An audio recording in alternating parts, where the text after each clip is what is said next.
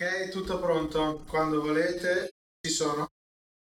Ma cavolo, eh, è tutto pronto, non, non ero preparato. Ma così del botto senza senso? Eh, stavolta non sono pronto io. No, poi a me scappa anche un po' di pipì. Ma non è che possiamo iniziare tra un minuto? Sì, sì, meglio. Facciamo fra un minuto, dai. Andate, andate bene. a- Sigla.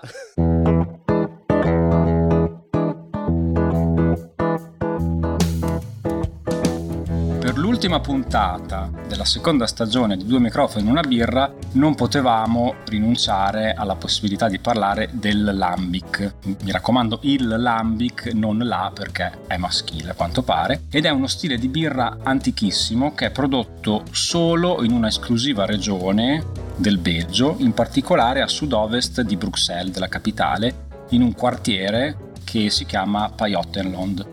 L'origine del nome lambic non è universalmente condivisa perché alcuni dicono derivi da lambic, che è una parola fiamminga, o lembec, che invece è francese, ovvero la città da dove ha avuto origine, che è situata sul fiume Se- Seine, ma potrebbe anche derivare da alambic, che è la parola francese per alambicco, o addirittura più indietro dal latino lambere, che significa sorseggiare. E la caratteristica principale, ovviamente, è che al contrario di lager e ale, dove la fermentazione è controllata ed è effettuata da lieviti ben conosciuti, eh, in questo caso la fermentazione è completamente spontanea, eh, cioè i lieviti in gioco sono selvaggi, autoctoni e sono presenti nell'ambiente eh, un po' come avviene per la pasta madre, insomma. Esatto, e possiamo dire che questo stile viene prodotto con un'elevata percentuale di frumento eh, non maltato, dal 40 al 60% e malto d'orzo chiaro, e viene prodotto con un metodo chiamato ammostamento torbido, che non è più così eh, diciamo in voga oggigiorno, ed è una tecnica utilizzata per estrarre la maggior parte degli zuccheri fermentabili.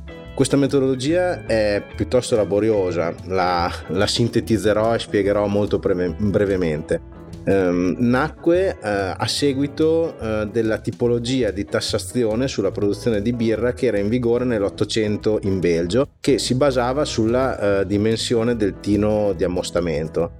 I tini, i birrai quindi avevano cercato di ridurre il più possibile la dimensione di questi tini per pagare meno tasse e riempivano al massimo il, la cisterna per ottimizzare il, il processo di produzione. Quindi rispetto all'ammostamento classico in cui si mette tutto il cereale e tutta l'acqua all'interno del tino e si fanno i, i, vari step di temperatura, in questa modalità c'è una sorta di processo di continuo riscaldamento, eh, estrazione de, del mosto riscaldato, nuova diluizione, nuovo riscaldamento, spostando il mosto in un'altra caldaia, in modo tale da poter mantenere il, il tino di ammostamento piccolo, ma poter comunque produrre una quantità eh, di birra elevata con questo continuo gioco di eh, passaggio da, da, un tino all'altro e eh, riscaldamento di, e diluizione eh, del mosto.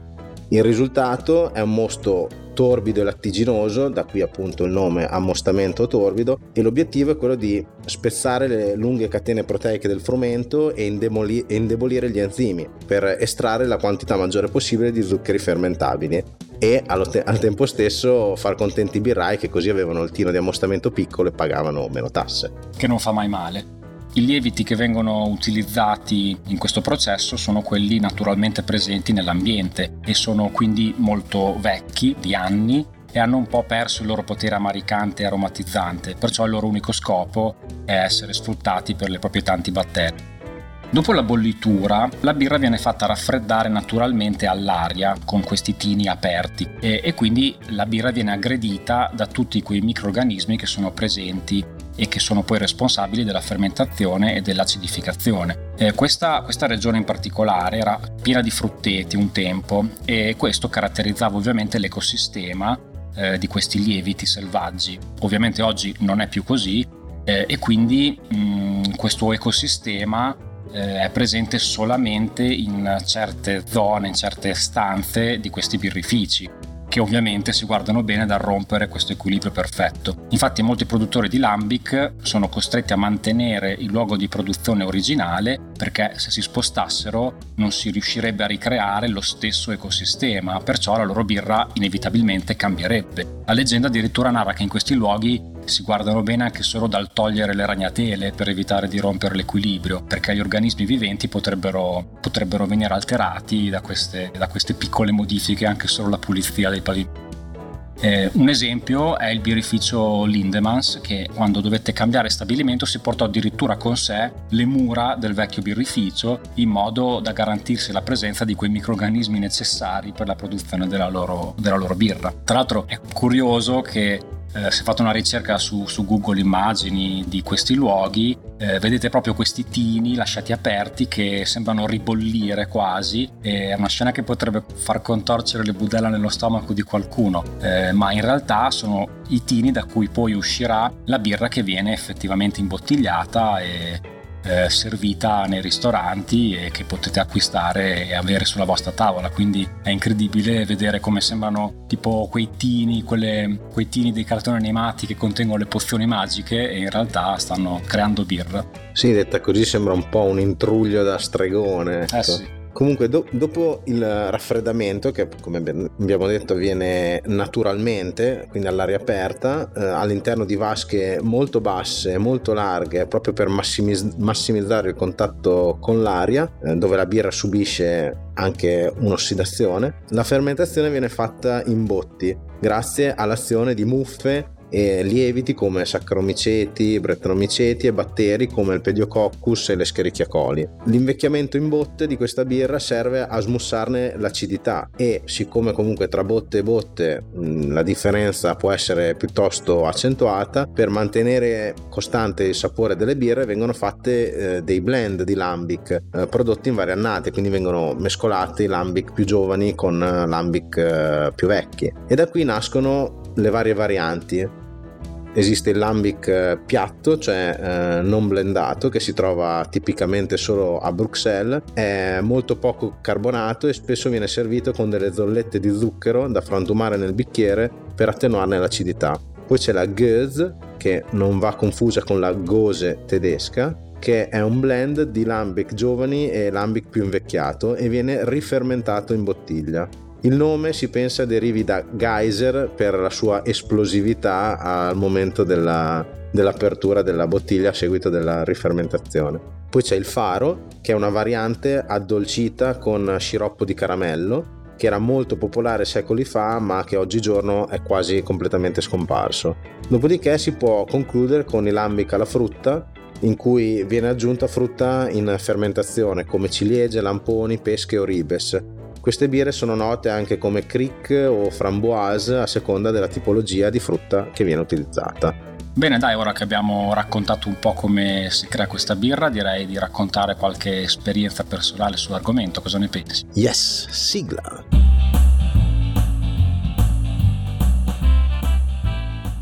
Quello che vogliamo raccontarvi per la rubrica dello storytelling è un'esperienza che ci è capitata qualche anno fa, eh, una sera in cui rientravamo dalla lezione sul corso di degustazione birraria. E visto che avevamo proprio fatto la serata belga e quindi avevamo parlato insieme al nostro al nostro prof appunto della zona di Bruxelles, del Belgio e ovviamente dell'Ambic. Eh, nel rientro a casa ci siamo fermati in un pub della zona per, eh, per mangiare qualcosina prima di, di, tornare a casa e abbiamo visto che eh, nel menù proponevano una di queste birre acide di cui avevamo appena parlato durante il corso. Per l'esattezza, se non ricordo male, era una cric, quindi una, una, cric. una alle ciliegie, una birra alle ciliegie. Esattamente, quindi mh, all'epoca eravamo poco ferrati dell'argomento, quindi ne avevamo più o meno sentito parlare eh, nel, prima della lezione, l'avevamo approfondito insieme al maestro quella sera stessa eravamo un po' fomentati, diciamoci la verità. Quindi quando abbiamo letto sul menu questa, la possibilità di assaggiare un'altra di queste birre, abbiamo detto beh perché no? Tra l'altro aveva anche un costo notevole, ricordo. Sì, nel, nel, listino era una delle più costose. Le più costose e, e quindi niente, ci siamo lanciati nell'ordinare questa birra che eh, nostro, cioè le nostre aspettative erano molto alte perché ne avevamo appena assaggiata una eh, questo, durante questa degustazione che ci era sembrata pazzesca, no? quindi grandi aspettative. Che spoiler è la birra che degusteremo anche dopo. Ecco, e, e invece quella no, questa, quella non era, non era, una birra particolarmente eh, buona, ricordo, ricordo delle sensazioni boccali, ma anche solo l'odore, veramente. Sembrava eh, tipo una composta, la marmellata, era... Sì, tra, tralasciando il, diciamo, il mio parere personale che mi tengo per dopo la degustazione, quello che ricordo intanto la quantità, cioè ne venne servita una sbicchierata eh, enorme, eh, che magari insomma sono tipologie di birra che eh, complesse bevi perché vuoi assaggiare, ma magari una pinta intera eh, fai fatica a, a, mandarla giù. In più ricordo proprio, secondo me erano se non ricordo male, una, un, una versione industriale, quindi non un, un birrificio artigianale che, che, la produceva. Ricordo proprio quasi una sensazione di, di, di chimico, di, do- come se fosse stata addolcita e, o aromatizzata la frutta chimicamente, quasi un, fosse un succo di frutta. E, esatto, sai, e... cosa, sai cosa sembra? Eh, non so se hai mai provato i i, fr- i, fruttini, comunque i succhi di frutta, quelli dentro al, al cartone, nel, nel, brick, quelli tipo al mirtillo, comunque ha quei tipi di, di frutti rossi eh, che, che, inevitabilmente passano al, al, chimico molto velocemente. Quindi tu ti prendi questo brick di succo di mirtilli e poi dentro il mirtillo, boh, sembra che l'abbia vista in foto, sta bevanda. Sì, invece a me ricordava tipo quei dolcificanti alla frutta, tipo all'amarena, quelli che si mettono nei dolci per dare il gusto di frutta che però alla fine di frutta hanno poco, sanno molto di chimico. Comunque, tralasciando questa brutta esperienza post, post corso, quello che invece cui, che vorrei raccontare è legato invece all'esperienza fatta durante il corso, che è un'esperienza che consiglio a tutti eh, gli appassionati che si vogliono avvicinare al mondo della birra, secondo me nonostante sia stata impegnativa perché era uh, a Bologna in un pub in centro che è il punto che ricordo sempre molto volentieri uh, appunto infrasettimana con gli impegni di lavoro ricordo che no, non fu facile incastrare eh no, uh, tutte le serate gli orari però insomma ne ricordo una bellissima esperienza. Avevamo creato anche un bel gruppo ci trovavamo anche lì dopo il corso a fare qualche piccola degustazione. Mi ricordo anche le serate in preparazione preparazione dell'esame eh, del corso che io avevo fatto un po' un finto questionario per tutti che avevo poi distribuito per, per fare queste prove di domande e risposte insomma ne ho, ne, ho, ne ho un bel ricordo insomma ricordo una bella sala piena quindi insomma a chiunque non l'abbia fatto questo era un primo livello consiglio di se, se ha nelle vicinanze Ehm, qualche associazione che organizza corsi di questo tipo, anche perché ricordo che noi avevamo anche degli insegnanti di, di una certa levatura, insomma erano, ah, certo. erano, persone molto qualificate che venivano anche da parecchio lontano, quindi non è neanche facile organizzare un corso di questo tipo, perciò insomma se ne avete l'occasione vi direi di approfittarne perché è sempre una bella esperienza. Anzi, noi siamo ancora in attesa di fare il secondo livello perché non se ne stanno organizzando molti in zona, quindi... Si stanno un po' ricominciando, visto però sì, la pandemia ha, bloc- ha bloccato molte di queste iniziative. Sì, qua. e poi i pochi che ho visto sono comunque in zona Milano, che per noi non è comodissima. Eh no, eh perciò no. faccio un appello se si volesse organizzare a Bologna un corso di secondo livello, due, stu- due studenti ci sono. Noi ci saremmo. Sì, sì, è vero, fu, fu, una bellissima esperienza e tra l'altro io la consiglio non solo a chi eh, ha intenzione di trasformare la birra in un lavoro, ma anche a semplici appassionati come poi alla fine siamo noi. anche io e te che non abbiamo trasformato in un'attività questo, per il momento, per il momento un'attività questa, questa, nostra passione, però è effettivamente anche solo il gruppo che si era creato, le, le conoscenze che,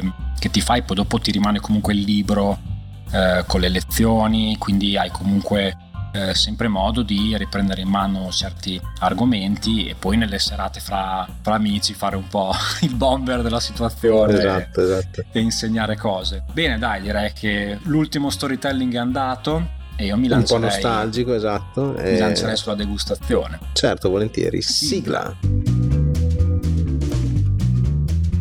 Bene, eccoci con la degustazione di oggi. Eh, oggi ci trattiamo bene, direi. Andiamo a degustare una birra top, di bir- il birrificio top per la produzione dell'Ambic, che è il birrificio Cantillon. E oggi andiamo a degustare la Broxella eh, Grand Cru che è un lambic invecchiato per tre anni in botti di rovere. Il termine Grand Cru viene preso in prestito dalla terminologia vinicola e indica appunto il prodotto più pregiato dell'azienda e Bruxella significa appunto di Bruxelles la storia di questo che è rimasto per tanto tempo l'unico produttore di lambic eh, a Bruxelles, oggi esiste anche la brasserie della Seine, eh, inizia nel 1900 quando Pere Cantillon aprì il proprio birrificio. All'inizio imbottigliava e commercializzava lambic prodotto da altri birrai, visto che all'epoca ce n'erano in attività oltre 45. Era un cosiddetto tagliatore o blender di lambic, cioè colui che si occupava di mescolare le varie annate. Dal 1937 però comincia a produrlo in proprio e da allora l'attività è costantemente passata eh, di generazione in generazione sempre alla sua famiglia. Eh, lo stabilimento produttivo originale è ancora invariato, anche se col successo degli ultimi 30 anni sono state fatte acquisizioni di magazzini e ulteriori spazi. Entrando lì si fa un tuffo nel passato, soprattutto nella zona che dal 1978 ospita il museo, che è attualmente uno dei luoghi più visitati di Bruxelles e che avrei volentieri visitato nel famoso, nel tour, famoso tour che non abbiamo fatto. Al suo interno vengono organizzati anche eventi particolari come la Brassen Public Cantillon, che è una sorta di visita al birrificio durante la quale si può assistere alla produzione, e la Quintessence Brassicole Cantillon, che è un percorso in 10 step dove degustare le birre insieme ai prodotti tipici della zona. Sì, Cantillon si è sempre contraddistinta per l'intransigenza con la quale tratta ogni fase della produzione, partire dalla scelta degli ingredienti, il mantenimento dei metodi tradizionali, il rifiuto verso qualsiasi additivo o ingrediente che possa favorire, ma per il loro pensiero interferire con il processo di fermentazione spontaneo. Eh, in più segue l'andamento delle stagioni, anche se questo significa rinunciare ad una produzione maggiore. Eh, in più le sue etichette non riportano nomi di stili più commerciali, diciamo, o ammiccanti verso il pubblico come ne sono nate negli ultimi anni. Per loro esistono sostanzialmente due stili, il lambic e tutto il resto. Bene, allora proseguiamo descrivendo la bottiglia, che è una bottiglia da 75 cl. Eh, da notare la doppia chiusura, quindi sia eh, tappo in sughero che tappo a corona. Eh, questo perché appunto è, eh, il lambic tradizionale eh, vuole la tappatura in sughero, però siccome il sughero diciamo è poroso, è leggermente poroso, poroso. Esatto, eh, per sicurezza mettono anche la, la tappatura eh, a corona. La bottiglia, diciamo così, è molto semplice, eh, minimal. minimal, esatto, sembra la, la, bottiglia di vino che usa mio padre per imbottigliare il vino del cantinone e anche dal punto di vista dell'etichetta diciamo che forse il loro ufficio marketing o non esiste o non ne hanno bisogno. Non si fa troppi problemi. Diciamo è un'etichetta così. in bianco e nero in cui è riportato Grand Cru Bruxelles Lambic Bio Saison 2017-2018. Sul fronte c'è l'immagine di una cattedrale che suppongo sia la cattedrale di Bruxelles e un papavero chiediamo ai nostri ascoltatori. Eh, chiediamo loro magari. Noi abbiamo fatto ricerche ma non abbiamo capito il motivo del papavero in etichetta, quindi se qualcuno lo sa può scrivercelo nei commenti.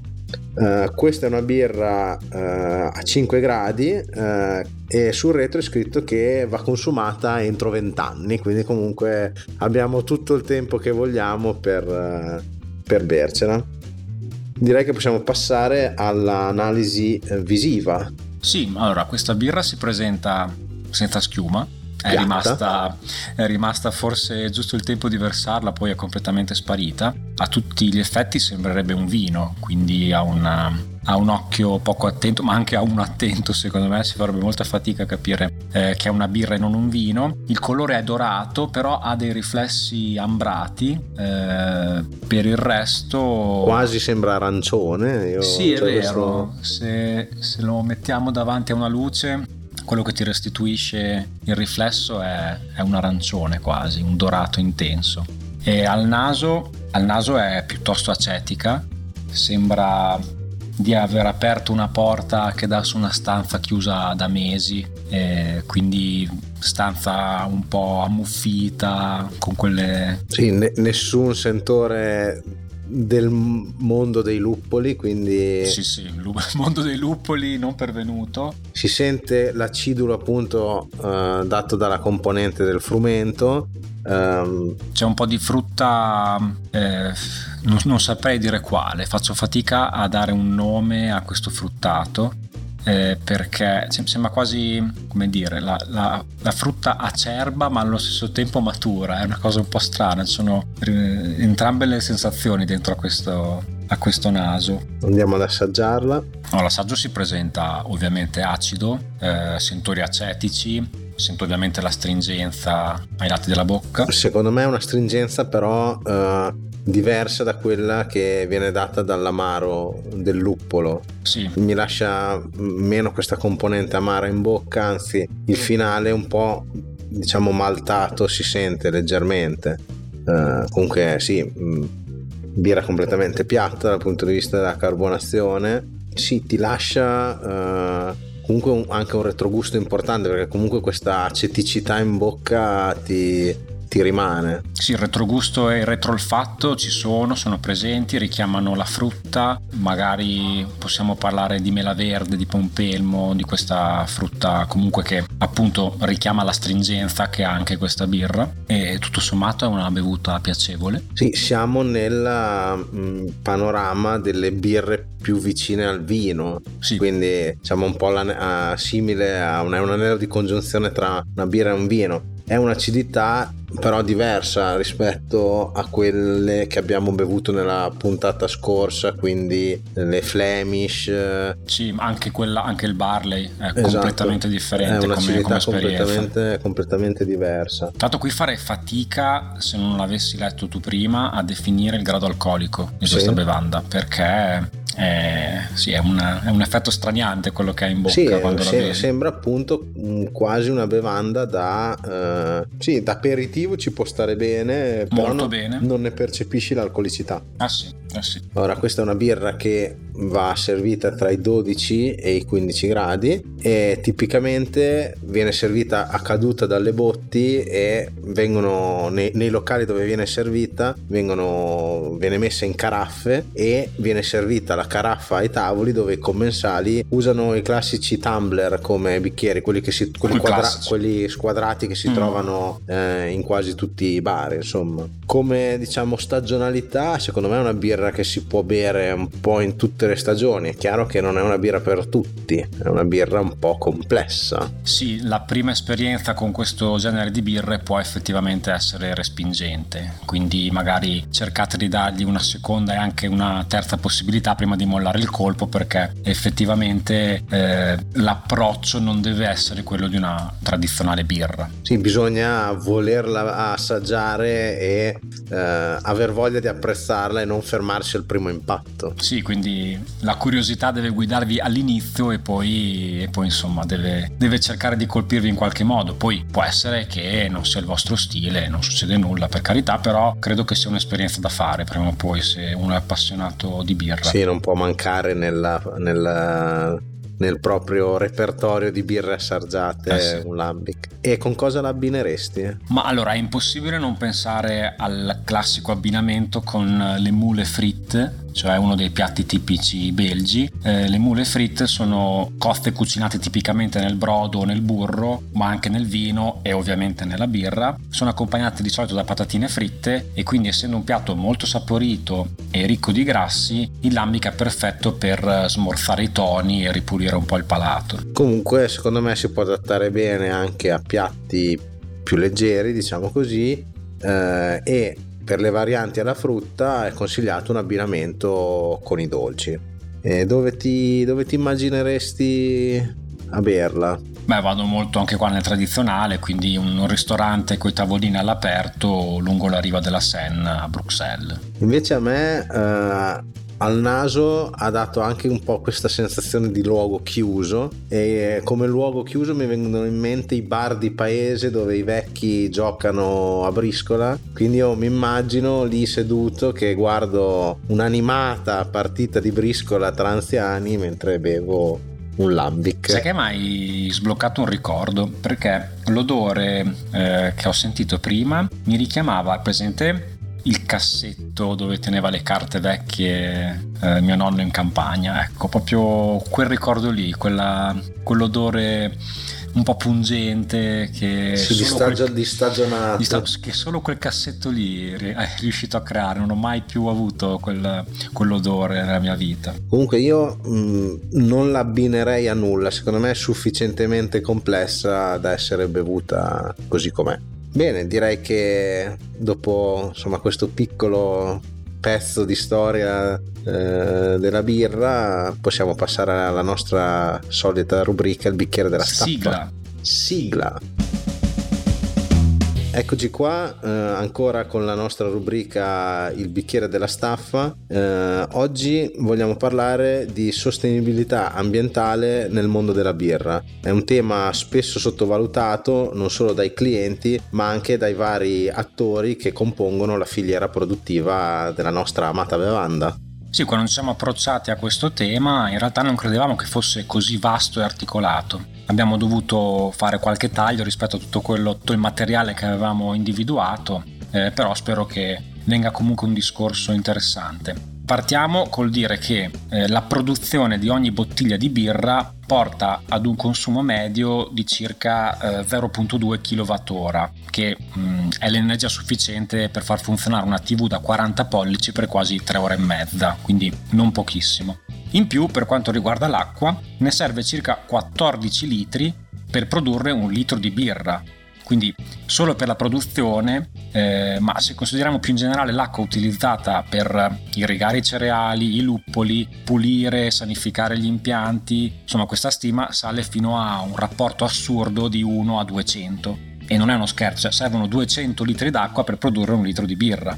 Vanno poi considerati altri aspetti che sembrano secondari, ma che in una filiera produttiva giocano un ruolo importante, per esempio la gestione dei rifiuti, la refrigerazione, il trasporto. Per esempio il processo di produzione della birra genera scarti praticamente per tutti gli ingredienti coinvolti, dall'acqua al cereale al luppolo, ma in parte anche con i lieviti. Per esempio in Scozia hanno calcolato che ogni anno l'industria birraria crea quasi 54.000 tonnellate di rifiuti e stiamo parlando della Scozia, che è un paese comunque limitato. Oltretutto le birre più in voga del momento contribuiscono ad accentuare queste problematiche perché eh, stili come IPA, APA, che sono di grande successo, fanno grande uso di malto e luppolo, oltretutto con anche la tecnica del dry hopping e quindi eh, il consumo di, di, di materie prime e l'aumentare eh, degli scarti vanno di pari passo. Tra l'altro anche le grandi industrie si stanno lanciando nella produzione di questi stili, perciò i volumi di rifiuti e scarti si moltiplicano rapidamente quando entrano questi grandi player.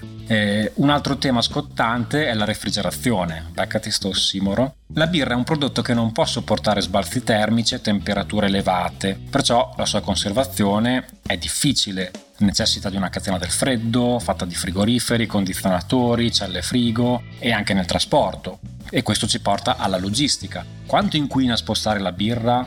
Tantissimo purtroppo. Eh, poi bottiglie, lattini, fusti sono pesanti e ingombranti, quindi richiedono furgoni, camion e sono tutti mezzi di trasporto che al momento non sono neppure ibridabili, figuriamoci completamente elettrici. Allora, intervengo a gamba tesa per porre fine a questo tuo clima di terrorismo proprio, cioè, non si può sentire siamo ancora in clima natalizio e mm, insomma non, non, non, non, mi piace questo mood catastrofico insomma. Allora, quello che dici Matt è tutto vero è senz'altro preoccupante non va sminuito però le cose stanno cambiando anche in questo settore. E ci sono già moltissimi casi virtuosi che fanno ben sperare per, per il futuro. Mm, studiando la materia abbiamo trovato moltissimi esempi di come si possa eh, ottimizzare in, qualcosina in tutte le fasi. Ad esempio sono tantissimi tantissimi produttori di birra che invece di gettare eh, gli scarti alimentari li donano alle fattorie che li utilizzano ad esempio come foraggio per gli animali, come concime, come biomassa ad esempio, oppure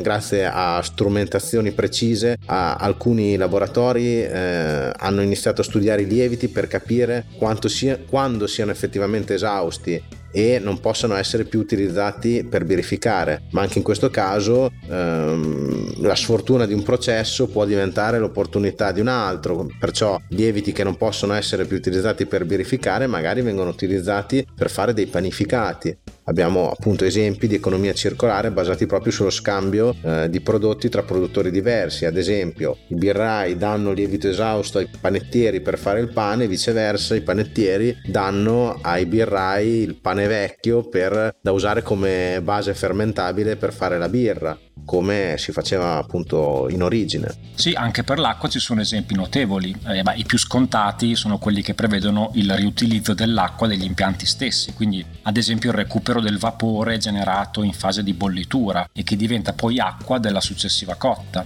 oppure l'utilizzo di cisterne per la raccolta dell'acqua piovana, oppure casi più estremi dove addirittura vengono utilizzate le acque reflue. Sono esperimenti ancora in questo senso, quindi eh, al momento non esiste in commercio una birra prodotta con acqua di fogna, però alcuni produttori statunitensi stanno conducendo test avanzati e si parla già di panel nei quali gli assaggiatori volontari non sono riusciti ad identificare una IPA prodotta con metodo classico da una IPA prodotta con acqua di scarto o trattata. E la tecnologia impiegata è la stessa utilizzata dalla NASA per purificare urina e sudore sugli shuttle, quindi l'ennesimo esempio di tecnologia spaziale adattata per uso civile. E poi ci sono quei birrifici che utilizzano quanto più possibile energia da fonti rinnovabili o direttamente, cioè producendo energia da solare, fotovoltaico, eolico, oppure indirettamente, cioè stipulando contratti di fornitura con aziende certificate green. Ne avevamo già parlato tra l'altro nella seconda puntata di questa stagione del caso della Namibian Brewery che soddisfa quasi il 35% del proprio fabbisogno energetico con i pannelli solari installati sul tetto della fabbrica. In più altri recuperano il calore eh, per scaldare altre zone, come ad esempio le tap room o i ristoranti vicini al birrificio. Eh, c'è chi ha iniziato ad esempio a produrre solo lattine perché l'alluminio è un materiale infinitamente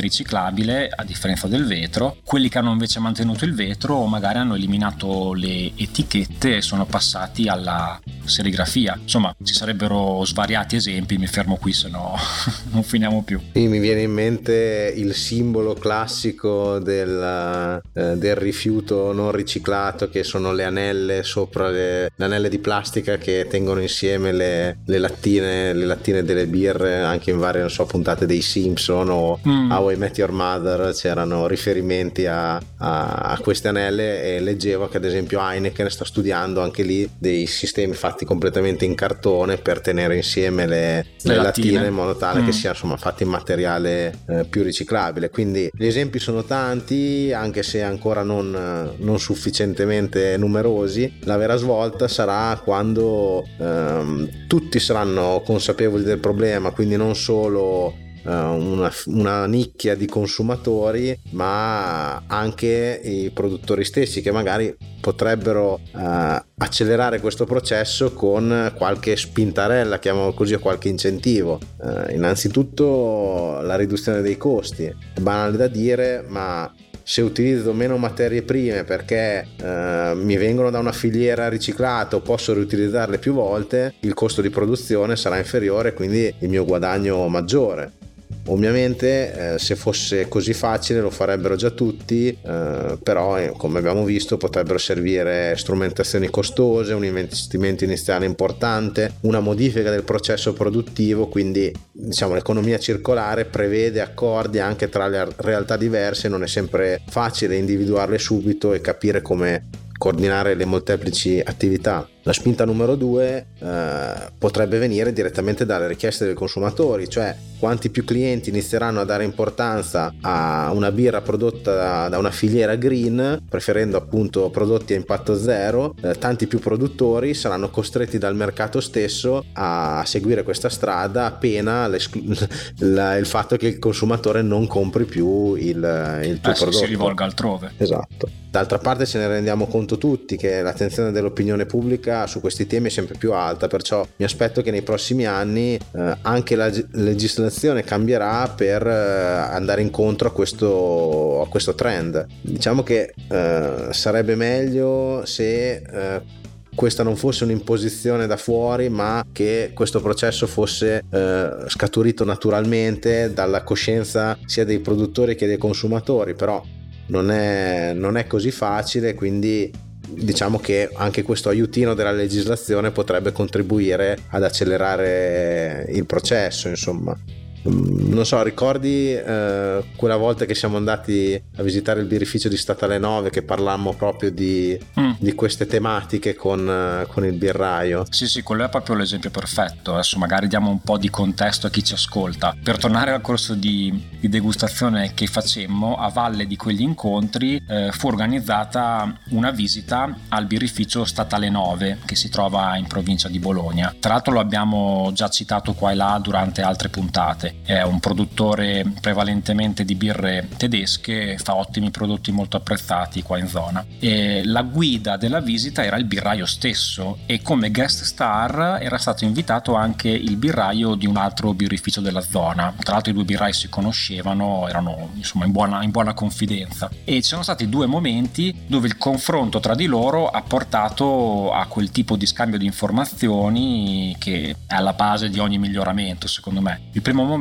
fu eh, si parlava di acqua e uno dei due affermò che per ogni litro di birra eh, a lui ne occorrevano circa 14-15 e l'intervento dell'altro fu invece che grazie a un sistema di recupero dei vapori e a un miglior trattamento delle acque di scarto il suo impianto viaggiava ora sugli 8-9 litri. E quindi mh, mm, l'altro disse ah interessante dopo ne parliamo meglio in privato. E, e poi qualche minuto dopo la situazione si è rovesciata perché il birraio spiegava di come aveva allestito una sorta di mini laboratorio dove a fine cotta studiava i lieviti per capire se e come recuperarli oppure arricchirli oppure se effettivamente scartarli, quindi ottimizzando molto questo, questo processo. E, e, l'altro di contro, ah noi invece abbiamo un tot di utilizzi fissi, dopodiché lo buttiamo senza, senza guardare, senza controllare. E anche lì interessante, dopo ne parliamo molto meglio in privato. Quindi sì, a volte basta un dialogo costruttivo anche tra competitor eh, per migliorare ed evolvere tutti, perché magari un processo che io non conosco per vari motivi, perché non sono riuscito ad approfondirlo, perché magari non ho letto una certa fonte, non sono stato opportunamente informato, eh, magari anche solo con questo confronto si riesce ad ottenere, ad ottenere un miglioramento per tutti. Oh, vedi, questo è lo spirito positivo